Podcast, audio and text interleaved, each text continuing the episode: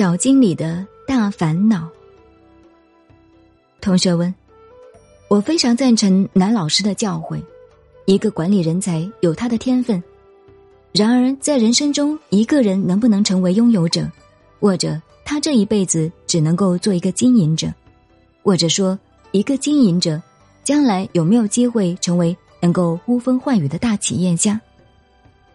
这是从事企业管理者心理上一个共同的冲突和矛盾。我觉得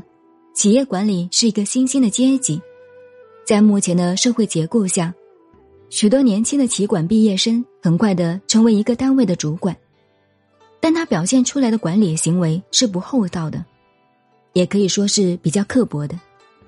他一直竞争，想更接近权力的核心，但是经营者本身与拥有者毕竟有一道不可跨越的鸿沟，因此他可能在失望之余，或者为了保住自己的权位，反过来压制他的属下或者职员。这是我一个很大的疑惑，想请教南老师。南老师回答，我现在零碎的总答你们几位的问题，也算是做个结论，不成条理，也不讲系统。第一个问题，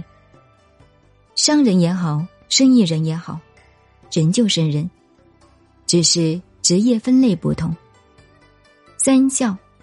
大家都晓得是唐朝以后儒释道三教，九流是指社会职业的九个阶层，一流皇帝，二流官，最末叫花子，反正把它变成一个圆圈。皇帝与讨饭是一样的，这是中国圆融的哲学。佛家的哲学呢，王景并称，帝王与土匪两个合在一起，一个是公开的明来，一个是不合法的掠夺。商道同流，一个明骗，一个暗骗而已。说到行商，做生意还真是难呢、啊、能够使你高高兴兴的把口袋里的钱通通送到我的口袋里，奉献出来，绝无怨恨，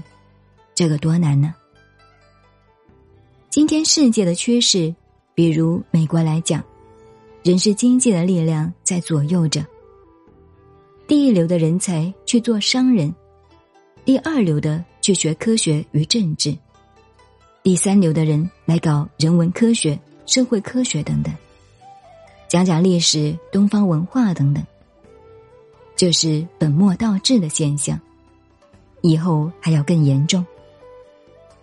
你们学了工商管理，但是今天就大家所谈的，恐怕思想上仍然局限在工商管理的领域里面。换句话说，是准备给老板用的。真有志气的人会想到，我如何做到我是老板，不管是政治上的老板或者企业界的老板，总是自立的在社会上站出来啊。